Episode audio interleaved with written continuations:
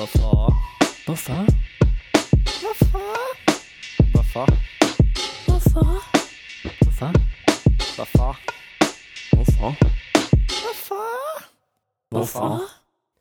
Velkommen til endnu et afsnit af podcasten Hvorfor?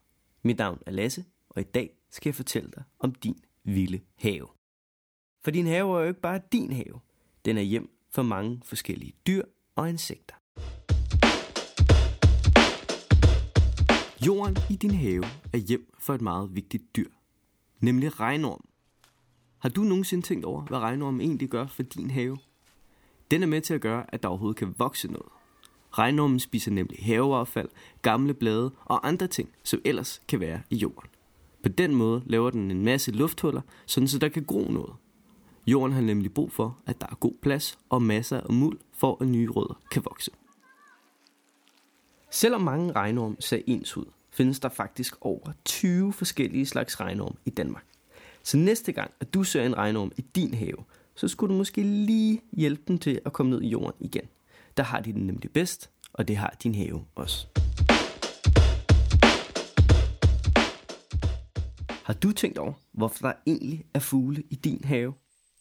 Måske har du et fuglehus i haven, hvor du fodrer fuglene. Måske kommer de bare af sig selv. Din have er nemlig hjem for en masse fugle. Solsorte musvitter, sanglærker, bogfinker og gråsbog er bare nogle af de fugle, du kan se i din have. Din have er et vigtigt sted for fuglene at finde mad. Inden man havde haver, som vi har det i dag, var det ikke det bedste sted for fuglene at leve. Der var mere mad at finde andre steder. Men fuglene har fundet ud af, i hvert fald de små af dem, at haverne er et af de bedste steder at finde mad nu. Din have har faktisk også usynlige dyr. Eller, dyrene er jo ikke usynlige, men det er bare ikke så tit, man ser dem. De er nemlig meget generte. Det kan for eksempel være pindsvin og muldvarper.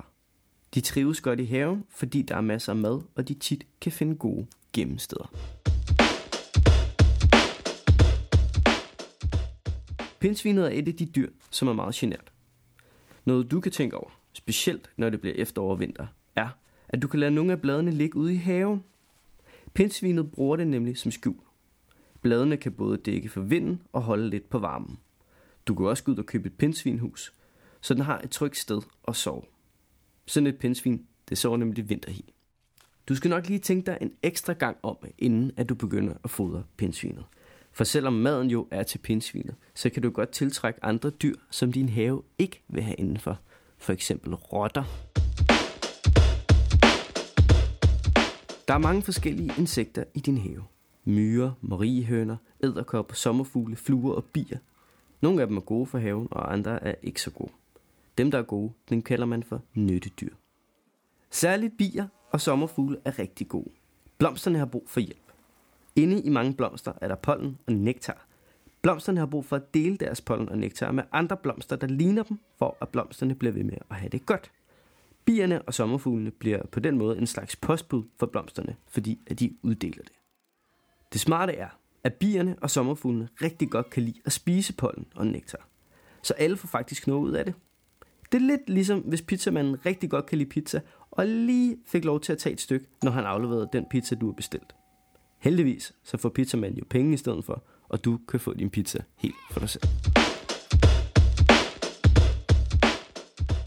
Hvis du vil vide mere om dyr i haven, så synes jeg, du skal kigge i bøgerne Børnenes fuglebog af Sara Ejersbo, Insekter og æderkopper, som er udgivet på forlaget Globe, og Botanikum af professor Catherine J. Willis. Som altid kan du gå på biblioteket og spørge en bibliotekar om mere viden. Hvis du har et godt spørgsmål eller et emne, jeg skal tage op, kan du skrive til mig på lash Og husk, at det bedste, du altid kan spørge en voksen om, er hvorfor? Hvorfor? Hvorfor? Hvorfor? Hvorfor? Hvorfor? Hvorfor? Hvorfor? Hvorfor? Hvorfor? Hvorfor?